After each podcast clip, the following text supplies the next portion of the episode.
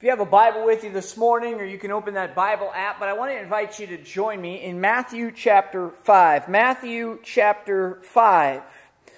The title of the message today is The Credibility Gap. The credibility gap is a phrase that was coined back in the 1960s and 70s, primarily referring to the presidency of Lyndon B. Johnson. We actually have a picture of this this morning, but the credibility gap speaks of when you say something, but there is a gap between what you have said and what the truth actually is. And this specifically happened because of things that went on with the Vietnam War. And you might say one thing, but at, as time goes on, all that comes out is that what you have said was actually not really lining up with the, what the truth actually was. That there is a credibility gap between the truth and what you have spoken. Growing up, uh, you may have read that book, The Boy Who Cried Wolf. Uh, here's somebody who says something and says something and says something, and every time that people come running, they find out that what he is saying is actually not the truth, that there is a credibility gap. And so, in, that moment, that he actually needs some real help, no one trusts him, no one believes him, and he is left to fend for himself. Today is Father's Day, and, and so I think of myself as a dad, and I want to teach my kids to speak the truth, uh, to close the, the gap, to uh, really mean what it is that they say and say what it is that they mean, what really has happened. Now, uh, we don't have to teach our kids how to lie because that's so natural. They do that on their own, right? What we need to teach our kids, as fathers particularly, is how to speak the truth. In the passage that we're going to be looking at today, Jesus is talking about oaths. He's talking about vows, the words that we say. And whatever, whenever the Bible talks about our words, uh, the tongue, and our speech, it is good for us to pay attention to that. James talks about this in his epistle, James chapter 3, and he says in verse 2 For we all stumble in many ways, and if anyone does not stumble, in what he says, he is per- a perfect man, able also to bridle his whole body. This is such an important topic. We would do well to pay careful attention to what Jesus says here in Matthew chapter 5. As we study through our text today, we're going to talk about a few things here. First, we're going to talk about the purpose of oaths. Second, we'll talk about the problem with oaths. And then finally, we'll walk away with some principles. So, the purpose, the problem, and some principles. Your Bible's open, Matthew chapter 5. We want to begin reading in verse 33. Here's what Jesus says Again, you have heard that it was said to those of old, You shall not swear falsely, but shall perform to the Lord what you have sworn. So, here is the fourth of six comparison statements that Jesus makes here in the Sermon on the Mount, where he says, You know what? You've heard that this was said, but I am saying this to you. For those of you who were with us last week, and we looked at the Great Commission in Matthew chapter 28, and on numerous occasions, Jesus talks about his supreme authority. And here at the very beginning of this message in the Sermon on the Mount, he is saying again and again and again, You have heard this was said, but I'm saying this to you. You need to listen to what I'm about to say here. Because the words of Jesus have a unique authority in our lives. Again, Jesus is raising the bar, he is drilling down deep into our hearts.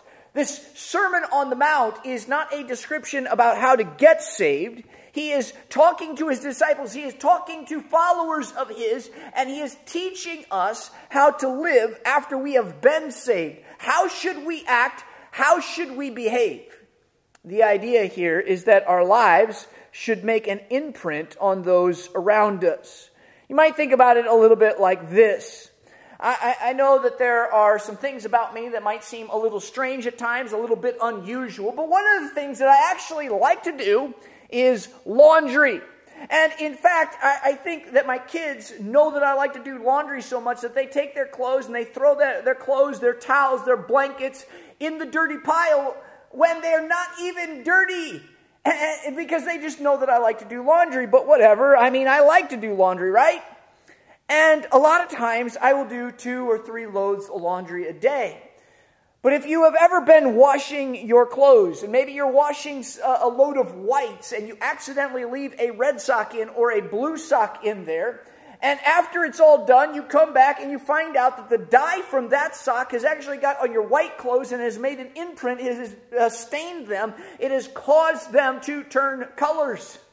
Well, in a similar way, uh, we as Christians are called to make an imprint, to affect, to impact those around us with the gospel of Jesus Christ. And it all starts in the heart. So that's why Jesus is drilling down deep here in this section. He says, you know what? Uh, it's not just about not committing murder, but what about anger? And, and it's not just about not committing adultery, but what about the lust in your heart? And then he talks about our words, uh, how we speak. Are we telling the truth when we speak? And so let's talk here about the definition of an oath or a vow. Here's what that means it means to give a solemn promise in order to indicate that you are telling the truth. To give a solemn promise in order to indicate that you're telling the truth. It's given to add emphasis to your words because the implication is that your words in and of themselves don't have enough worth to prove themselves to be true. You need to add a higher authority to what you say in order to prove that what you're saying is true. You have to make an oath, you have to make a vow. Uh, maybe you remember saying something like this when you were a kid. I cross my heart, hope to die, stick a needle in my eye. Now, that, that, if you think about that, that's kind of strange, a bit gruesome if you think about it, but basically what you're saying is, is that you would say that in order to say, what I'm about to say is true, you can count on it. I cross my heart, hope to die, stick a needle in my eye. Or, you've made a pinky promise. You know, you can't break a pinky promise, right? That's what an oath is. It is adding weight to your words, adding a witness to what you say. In the scriptures, over 200 times, we see this idea of an oath, uh, of a vow. Now, here in Matthew chapter 5, we read this phrase that you shall not swear falsely, but shall perform to the Lord what you have sworn. That's not a cross reference. There's nowhere else where you're going to find that verse in the Bible. What Jesus is doing is he's kind of summarizing a whole bunch of different verses that, that, that talk about the importance of not making empty or meaningless promises. Now, I want to just give you a few examples of this from the Old Testament so that you can kind of see what God says about this. First, Leviticus chapter 19 and verse 12 says, you shall not swear by my name falsely and so profane the name of, God, uh, of your God. I am the Lord.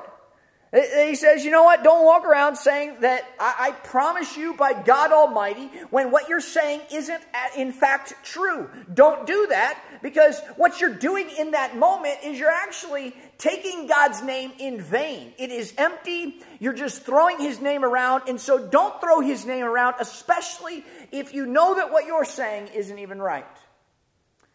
Or what about Numbers chapter 30 and verse 2, which says this?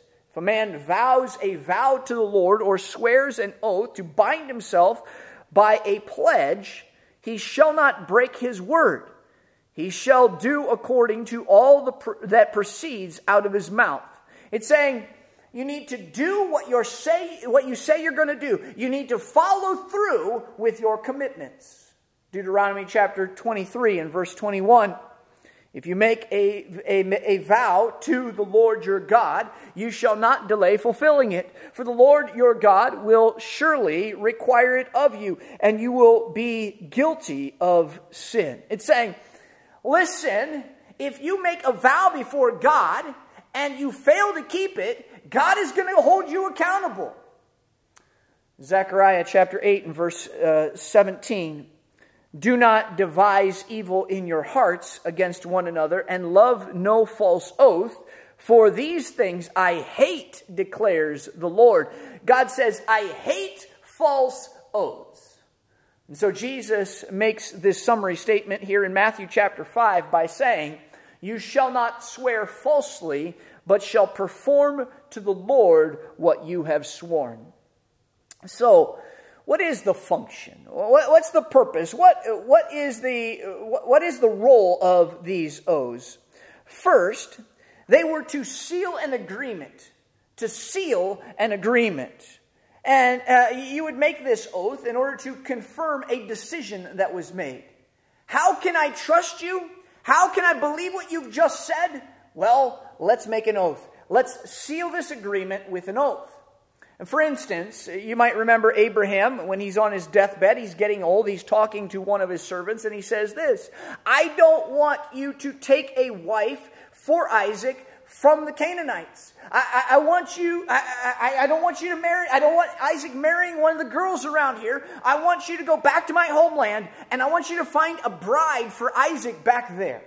Now, how was Abraham going to know that Isaac would actually, or, that his servant would actually do this for Isaac? Well, they made an oath about this. In fact, here's what it says in Genesis chapter 24 and verses four, uh, 2 through 4. It says, And Abraham said to his servant, the oldest of his household, who had charge of all that he had, he said, Put your hand under my thigh, that I may make you swear by the Lord, the God of heaven and the God of earth, that you will not take a wife for my son from the daughters of the Canaanites among whom I dwell, but will go to my country and to my kindred and take a wife for, for my son Isaac. So they had this vow. The servant makes this oath, and uh, they, they do this in order to uh, prove that the servant is actually going to do what Abraham has asked him to do. Now, the purpose of an oath is not just to seal an agreement, but it was also to solve a dispute, to solve a dispute. If, if two parties weren't able to uh, get along at times, they would make an oath. And so we see an instance of this again in the life of Abraham. Abraham has this dispute over a well with a guy by the name of Abimelech. Now, Abimelech says, Hey, I, this well is mine. And, and Abraham says, No, I actually dug this well, and my sheep uh, uh, are, are, drinking from this well. Uh, that was the purpose of this well. Abimelech says, No, this is not your well, this well is mine. And so, in order to settle this dispute, they make an oath. And, and Abraham says, You know what? I swear that I drug, dug this well, and I'm going to give you these lambs, I'm going to give you these sheep. He gives them to Abimelech as proof of this oath. He says, I dug this well. Here is this oath that I'm making with you. And that settles the dispute. They, they believe each other and they each go their own separate ways. We see oaths and vows all throughout the scripture. You might remember a bad oath that Herod took. Mark chapter 6 talks about how his daughter, Herodias, a, a, um, uh, a uh, this daughter of Herodias, rather, a girl by the name of Salome, she dances before Herod, and uh, she's there at his birthday party, his birthday celebration. He loves her dancing, and he says, Listen, I swear I would give you anything that you want, up to half of my kingdom. You might remember what uh, she asked for, but she says this. She says, I want John the Baptist's head on a platter. That was a bad oath.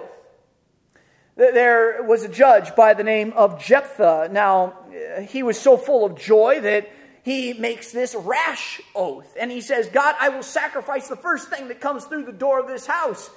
And it was his daughter. You can read about it in Judges chapter 11. But these oaths, these vows, were uh, a seal to seal an agreement or to settle a dispute. That was the purpose, that was the function, that was their role. Today, we don't usually use oaths all that much. We have lawyers and we have contracts based on mutual distrust of each other, right? but why is Jesus bringing this up? Why is he talking about this? What is the problem here? Problem number one, I, am going to say this here, and maybe you agree, maybe you don't, but here it is. We are liars. That's the first problem. We are liars. We exaggerate all the time, we exaggerate the truth. Just think about a fisherman. I caught a fish and it was this this big. We exaggerate. We tell half lies, partial truths, we shade reality, we promote the best, we lie. And God, knowing our sinful nature, actually encourages oaths in the Old Testament.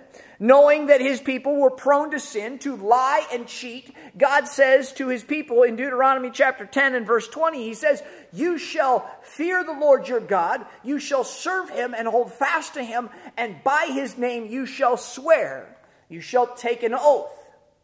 The problem is that we are sinners, and God says, you know what? I want my people to be separate. I want my people to be distinct, to be different than the nations around them. One of the ways that I want this to happen is for my people to actually speak the truth. And so, one of the things that I want my people to do is to take oaths in my name, because if they do that, that will help to speak the truth, to bring a higher authority to the way that my people talk with other folks in order that, that you would do what you actually say that you're going to do, I want you to speak the truth. I want you to be different than the nations around you. What was discouraged by God was to take an oath and not fulfill it. As we heard in the Old Testament verses that we read earlier, and even here in Matthew chapter 5, don't swear by the name of the Lord if you are not going to do what it is that you've said. So, first, the first problem is that we are liars. But the second problem is that we are looking for loopholes. We, are always looking for ways to navigate our way around the rules. That's why I think people like places like Walmart so much. Yeah, you know, when, when I was growing up back in the day, I worked at Walmart. Uh, one of the summer jobs that I had while I was uh, in college uh, over the summer. I, I had three jobs this one summer, and one of the reasons for that was because I was trying to make as much money as I could in order to pay for college. And I found that if I worked all the time, I actually wasn't going to have any time to spend any money either. But I worked at Walmart in the evenings, and what was amazing is the kinds of things that people would try to return. It's the middle of June, someone comes in with a Christmas tree. Now, it has no box, no barcode, or anything like that, just a tree and an old crinkled up receipt. And I'm thinking, you know what? This person probably used this at Christmas time for Christmas, and now six months later, they're trying to return it. But whatever, we'll take it back. Or, uh, you know what? This watermelon is so, it was so tasty. I, I, I couldn't uh, keep from eating all of it. I ate it all, but only what's left is the rind. But all right, you know what? We'll take it back anyway, right? You know, I, I bought this thing over at Target, but it seemed so far away to go all the way back to Target and try to return that thing, so I thought I'd just return it to Walmart. Sure, why not? I mean, makes perfectly good sense, right? People love loopholes at Walmart, and it's a great place because, hey, we can return anything. What about going to Six Flags? Um, you know, it, it, can be really expensive these days to take your whole family up to Six Flags. But you know what? If you're if you have a kid that's two years old or younger, they can get in for free. And so people all over the place are trying to find ways to get their seven-year-old to pass as a two-year-old. And, and we're always looking for loopholes, right? We're sinners. That's what we do.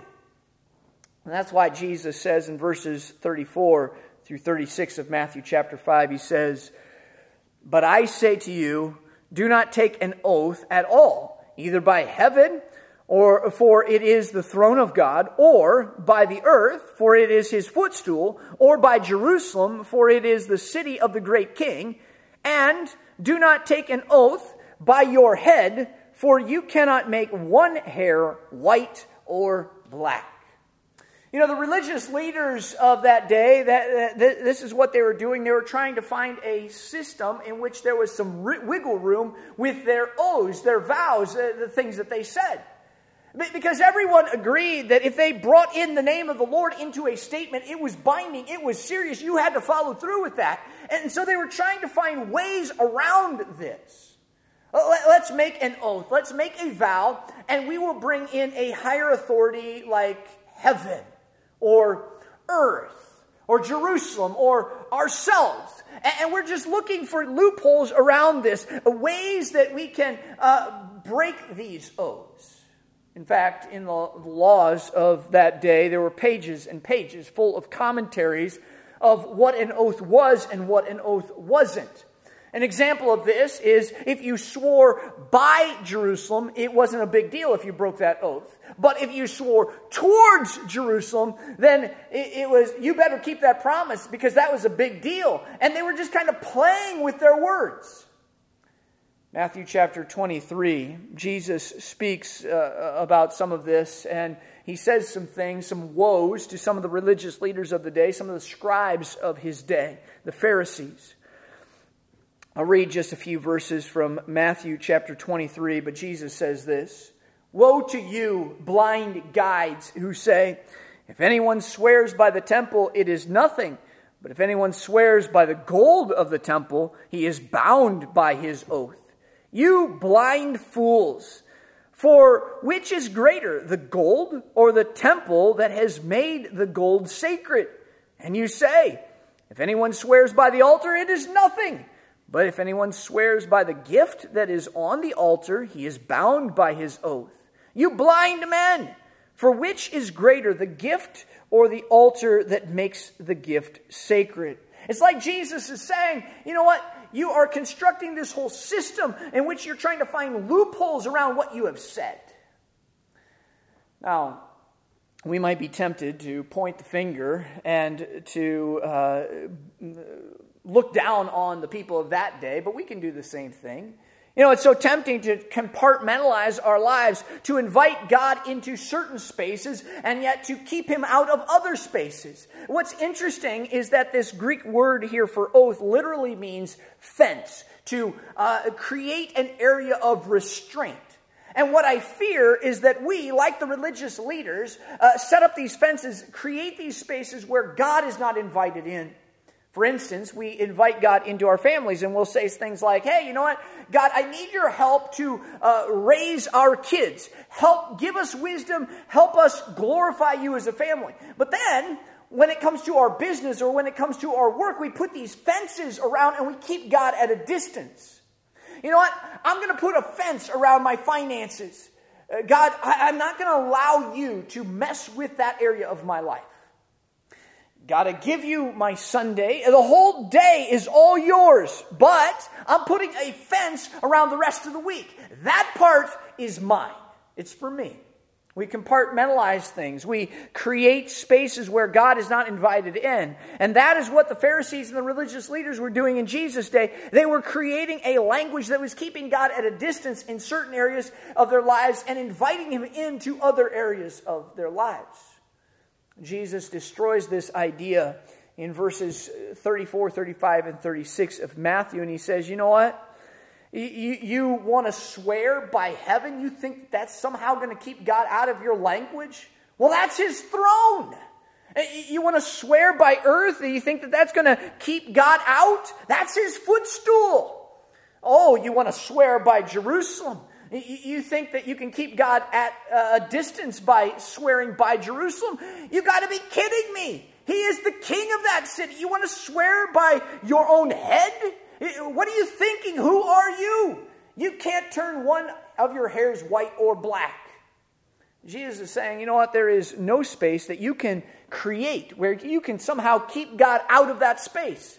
He is above it all, He is in it all. There is no fence that is high enough that he cannot jump right over that thing and get right down in the middle of it all. And he is blowing through this whole system that the religious leaders had set up in order to keep God out.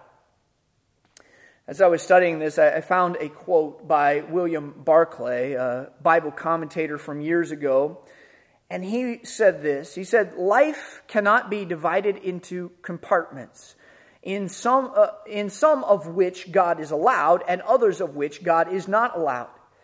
There cannot be one kind of language in the church and another kind of language in the office. The fact is that God does not need to be invited into certain compartments of life and kept out of others. He is everywhere, all through life, in every activity of life. He hears not only the words that, were, that are spoken in His name, He hears all words. What a great word from William Barclay. And shame on us for trying to create these fences, these spaces where we say, God, this is uh, how I'm going to behave, and this is an area that you're allowed into, but you're not allowed into this place over here. That is what the people of Jesus' day were doing, and he addresses it right here. Now, as we come to the latter part of this section, we're, we want to talk just a little bit here about some principles. What is it that Jesus wants us to learn? What are some principles that we can live by here in this? First, the first one that I want you to think about is this it is okay to swear. Now, I'm not talking about cursing. I'm talking about making a vow. I'm talking about making an oath to do something. It is okay to swear. You know, there are certain religious groups today, and they'll they'll take this paragraph from Jesus and they'll say, you know what? Jesus is forbidding a Christian to ever take an oath. And, so, if you're ever called for jury duty or something like that, you're, you're never supposed to be sworn in. That, that, that's not what Jesus is talking about here. He, he's not saying that we should never take an oath. What he is saying is don't compartmentalize, don't make a fence, uh, don't, don't set up these loopholes about what you say. There are times when it is appropriate to make an oath. Think of maybe a wedding day. Isn't a wedding day an appropriate time to call on the name of God as your very witness for the words that you speak? Or, I remember making a vow to the Lord when I was a young boy and saying, you know what? God, I am a sinner in need of a Savior. Lord, I, I give my life to you. Make me who you want me to be. Use me as you want. I want to follow you all the days of my life. I made a vow, I made an oath to the Lord. And so there are times when we when, when making an oath is okay. It's a good thing. In fact, God himself made oaths. Uh, again, we could use uh, Abraham as an example. Hebrews chapter uh, 6, verse 3 says this For when God made a promise to Abraham, since he had no greater, no one greater by whom to swear, he swore by himself. You see, God could not call on any higher power to prove his worth, words uh, because he is the highest authority. Since he had no greater, no one greater by whom to swear, he swore by himself, saying, Surely I will bless you and multiply you. God made oaths. God made vows. He makes a promise to you I will never leave you nor forsake you. He has made a promise to provide a pathway of salvation for you. Paul made oaths. He, he would say this in Romans chapter 1 and verses 9 and 10. For God is my witness, whom I serve with my spirit in the gospel of his Son, that without ceasing I mention you always in my prayers. Paul thought that it was so important to tell the people, to let them know, listen, I am praying for you.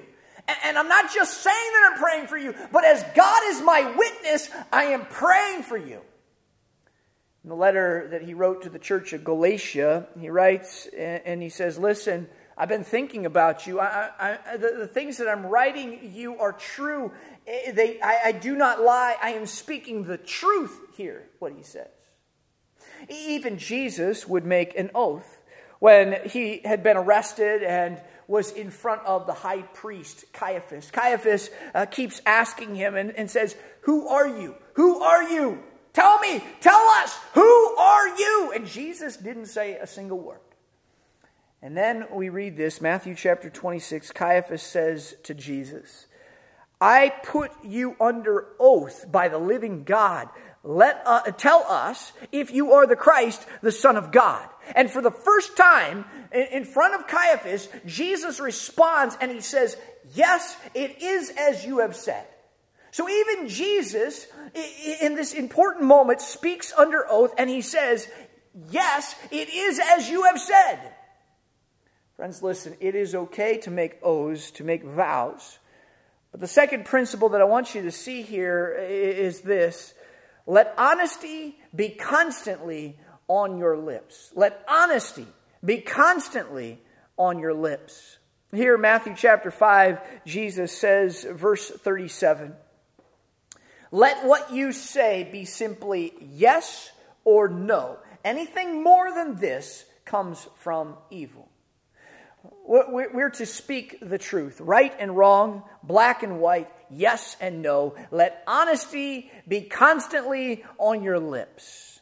The Bible is full of verses about the person who runs away from lying lips. I'll give you just a few of these from David that he writes in the Psalms.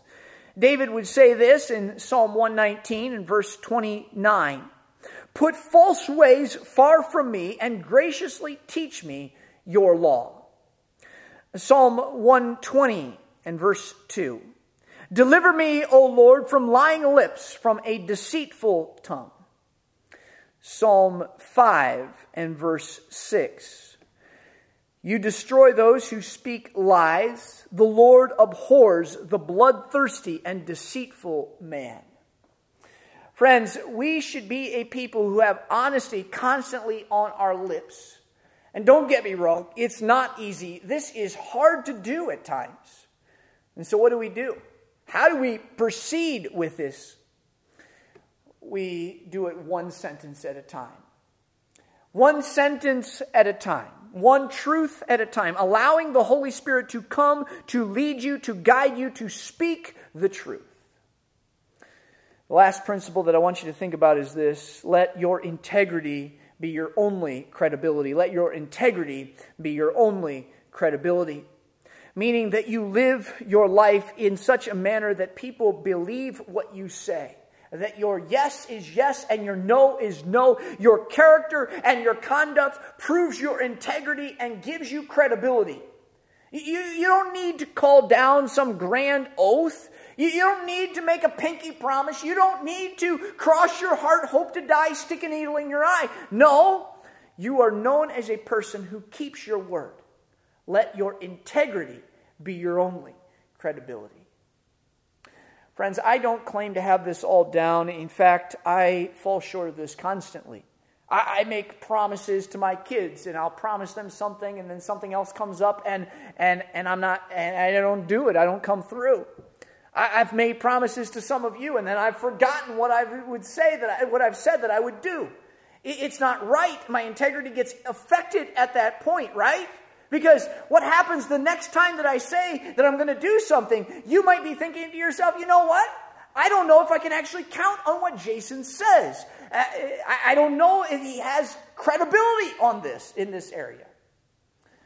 What would it be like if we as Christians actually lived this way? That honesty was constantly on our lips, that our integrity was our credibility.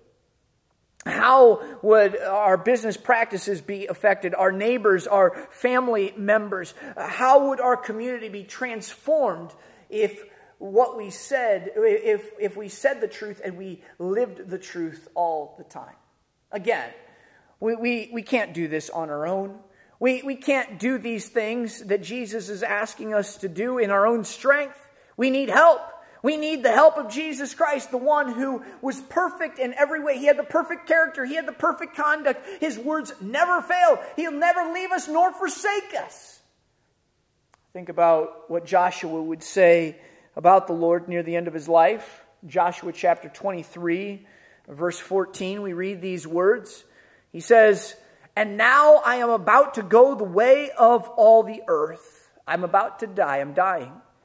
And you know in your heart and soul, all, all of you, that not one word has failed of all the things that the Lord your God promised concerning you.